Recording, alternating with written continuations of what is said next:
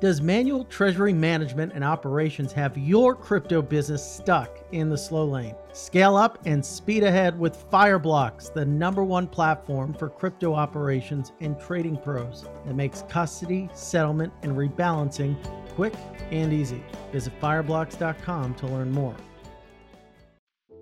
This episode is brought to you by Coinbase Prime, an integrated solution that provides institutional investors with an advanced trading platform, secure custody, and prime services to manage all of their crypto assets in one place. Futuristic companies like Tesla and MicroStrategy have used Coinbase's comprehensive investing platform to execute some of the largest trades in the industry. Learn more by visiting coinbase.com/prime to get started today.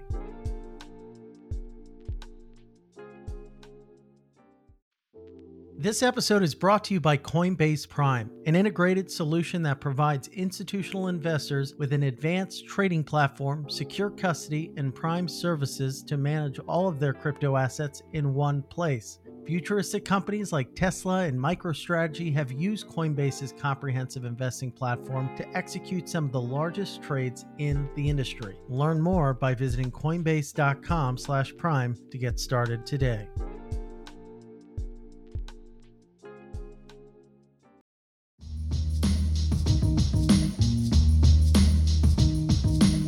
Ladies and gentlemen, welcome back to The Scoop. I'm your host, Frank Chaparro, Director of News at The Block, and today is a very exciting episode of the show. We have our mining research analyst, Wolfie Zhao, for the Mining Report. Wolfie, kicking it over to you. Thanks, Frank, for having me. Uh, hey, everyone, this is Wolfie Zhao, and welcome back to another episode of the Mining Report. Today we are going to take a look at the mining landscape in the year ahead and how Bitcoin mining companies have initiated a massive build out for new power capacities. Let's dive in. So it has been pretty interesting, um, I think, overall for 2021 and the year ahead. I was looking at the network hash rate. Um, it's pretty funny because it took the network total 11 years to reach the first 100 exahash for the first time. Uh, that was January 2020. And then it took another two years to reach uh, nearly 200 exahash, which is about now. Uh, we're around like 195 exahash. Uh, maybe we will see um, the network reach 300 over the next 12 months, which would be pretty incredible if that really happens. So that that has a lot to do. That potential has a lot to do with the sort of multi-billion dollars of investment that Bitcoin mining companies have put into ASIC miners. We kind of uh, did a research piece um, recently. So we, our estimate was about investment of at least six billion dollars. We did analysis based on the announced purchase orders from some 30 public and private mining companies. So in total they are expected to receive more than 1 million units of the latest generation of ASIC miners um, in 2022. And these new gen miners will have a total hash rate, if they are energized in timely manner, to over 100 exahash. And you can see these biggest orders come from, you know, the usual big names, Core Scientific, Marathon Digital, etc. And what was also interesting in 2021 is that we saw influx of public traded mining companies in North America. You know, when I started covering the mining space in 2018, there was there was only Hut 8 and maybe Argo blockchain that were kind of publicly traded mining companies, uh, and now we're more than two dozens of them. Many of them are still small market cap stocks. At least they're like as a whole making the entire mining space more transparent given that they're trying to access the public market. So that is i think what is happening in 2022 that is a lot of the miners are going to get shipped and be waiting to be plugged in. And that leads to our next uh, next big problem which is the supply crunch of the power capacities right now. Because miners investment aside these mining institutions globally they have been pouring also billions of dollars into building additional power capacities and infrastructure so that they will have enough like juice to energize all the pending equipment and we did a recently did a follow-up research piece on, on new power capacity that is building out in america we took example from some 20 public and private mining companies, um, and that summed up to about like 4.5 gigawatts in the construction pipe pipelines in the U.S. alone. And the state of Texas accounted for over half of that. I mean, I, I, can think of a pretty long list of companies that have already commenced the construction in Texas. You know, there, there are uh, Core Scientific, Genesis, Marathon, Riot, Rhodium, Cipher, Iris Energy, BDR, Argo, and and Pulling too. So all these mining companies are assigned to build out infrastructure in Texas, which is said to be a next hub for Bitcoin mining globally. And even Pennsylvania is also rising, given the like coal waste power plants that are looking for alternative revenues um, from Bitcoin mining. So I think at a high level, what is going on is that the market supply crunch has shifted from equipment or chips in 2020 and 20, first of first half of 2021 to now basically the power capacity ever since the China crackdown. Basically, like whoever can complete new build outs sooner than others would have the edge to grab a bigger share of the pie. So I guess everyone is basically competing with time. So it will be a pretty interesting year ahead in 2022. Who will compete with the others and win the kind of the build out race? So is Texas? You mentioned Pennsylvania. Um, what's the breakdown of where the red hot areas are by state? Is Texas still a big hub? I think so far, like looking at the current state of affair, uh, I saw an article from Bloomberg which cited a sort of hash rate contribution map from Foundry pool. And I think right now, Georgia is actually the biggest part of the hash rate allocation. But looking ahead in 2022, based on the, all the construction pipelines, I think Texas is going to grab a lot of new market share, provided that the constructions will you know progress as planned so i think top of the charts was texas pennsylvania georgia North Carolina, and these are big, bigger states uh, that have you know construction pipelines. What's the deal with Compass? What happened to them? I saw that they were apologizing for not delivering on time to to their counterparties or something. I haven't looked into like exact details of what's going on with them, but I can like based on what uh, the CEO said on uh, on Twitter, basically seems like you know they sold um, they were they are in a, like a brokerage service that they they sell asics to customers and they would have uh, hosting capacities where the customers will trust them to plug in the machines and generate uh, daily bitcoin output. So it looks like the problem now is like they sold asic miners from some time ago and then promised the miner will be plugging in maybe at some some sometime like currently and in the process they were relying on hosting partners to build that uh, capacity uh, and infrastructure so that they can plug in.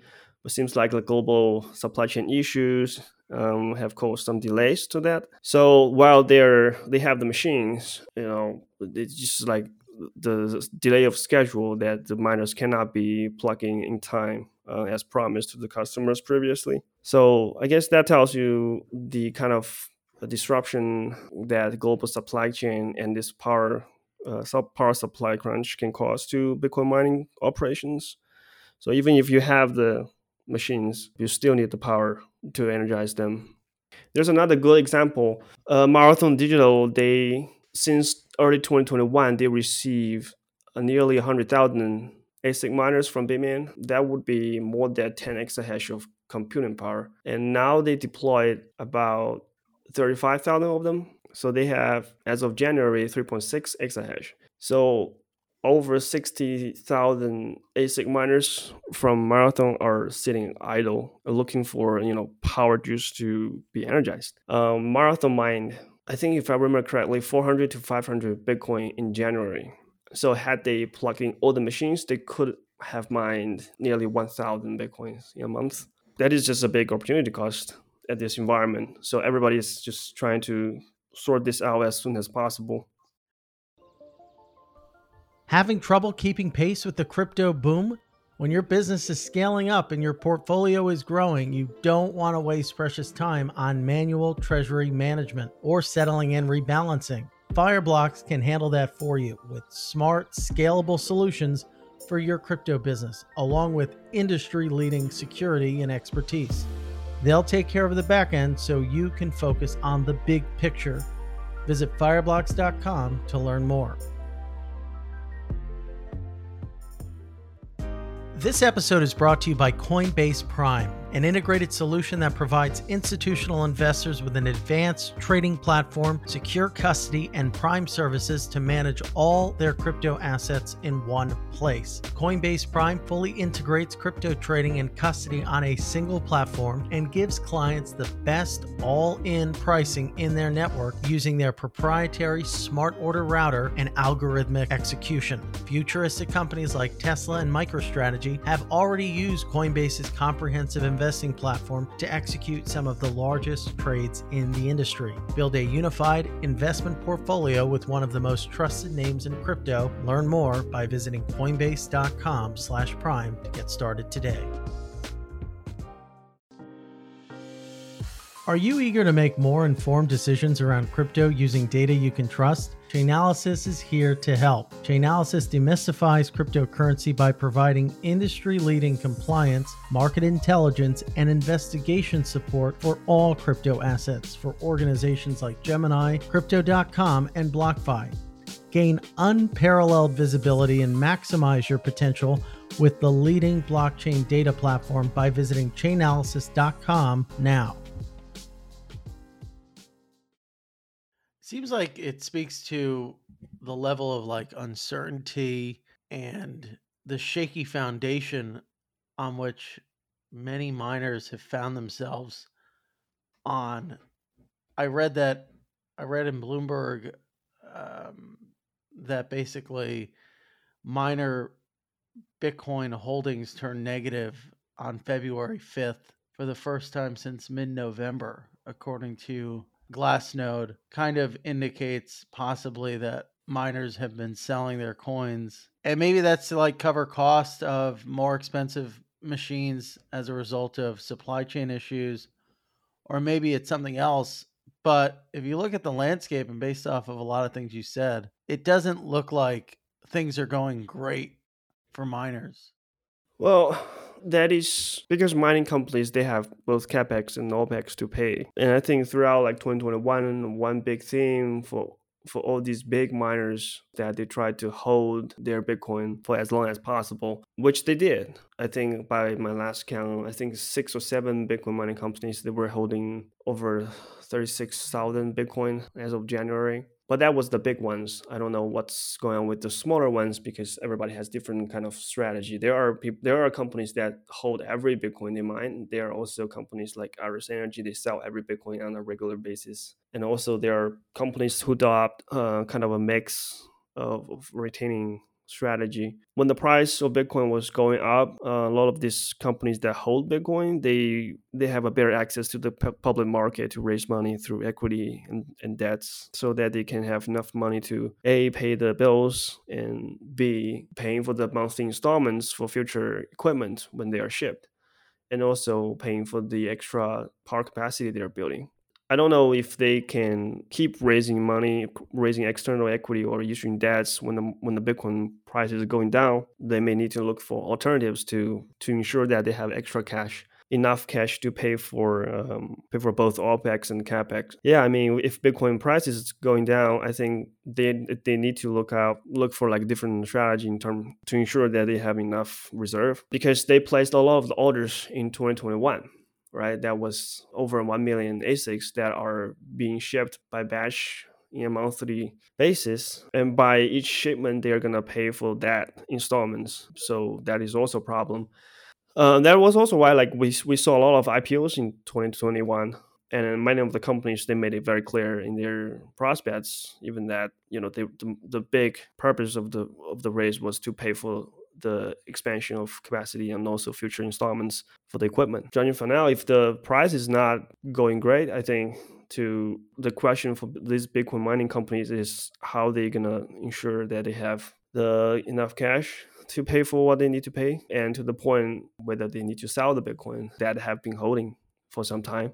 So it would be interesting to see. It was funny because Riot Blockchain also kind of adjusted their tone in their January production. They used to say they hold every Bitcoin, but they updated at some point that they are kind of evaluating the strategy of retaining how many of the Bitcoin they're gonna they, they, they're mining, so that they are putting how much cash and how much Bitcoin into their balance sheet, etc. So yeah, I think that's that's one interesting development that that is to be watched in 2022. I mean, this kind of need for cash, right, or the to have the optionality to not sell their coins has led to this huge surge in the number of participants in this Bitcoin mining financing space, which I think you wrote about at the beginning of the month. You you kind of walk the reader through how that corner of the market has grown exponentially. Yeah, yeah, I think that that was definitely uh, one thing throughout 2021 that, that stood out, especially in the last quarter. You know, from I think the from Q1 to Q3 last year, it was mainly equity issuance. They were just basically raising money through uh, more stocks, and I think Q4 was more about there were like more amount of um, convertible notes, that sort of uh, debt issuance. That went side by side with their uh, miner investment and also power capacity investment. Because you can't really just buy the ASICs. Now that China has cracked it down, you know, you, you need to also consider the influx of Chinese miners. So everybody's looking for power capacity, and you have to build that infrastructure as well. So that was the whole purpose of them raising a lot of money. Another uh, strategy that some were doing was pledging their Bitcoin to the finance, like the crypto lenders. I saw a couple of announcements from from Bitfarms and Aave Marathon. They did they did lend, borrow some money from from Galaxy and some other uh, lenders as well. That was I think that was that was just another strategy they look at to to to source the funding apart from the traditional you know capital market. I'm I'm not sure how that will uh, continue in 2022, especially if Bitcoin price is going down. If that really happens, then you have the risk of being liquidated if you pledge it as collateral.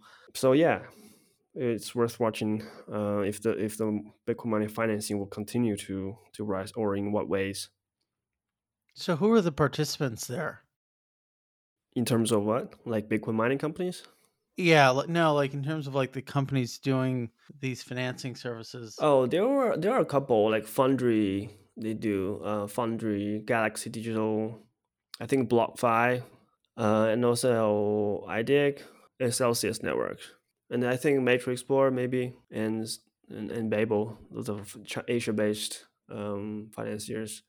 But that's what that's the mainly the the ones. I think I think most of them take Bitcoin as collateral and then lend money to the miners for equipment and for infrastructure. Some of them would take ASICs as collateral which is uh, which is a different story um, because you know the valuation of ASICs, the market for like ASICs trading is much illiquid than Bitcoin for sure.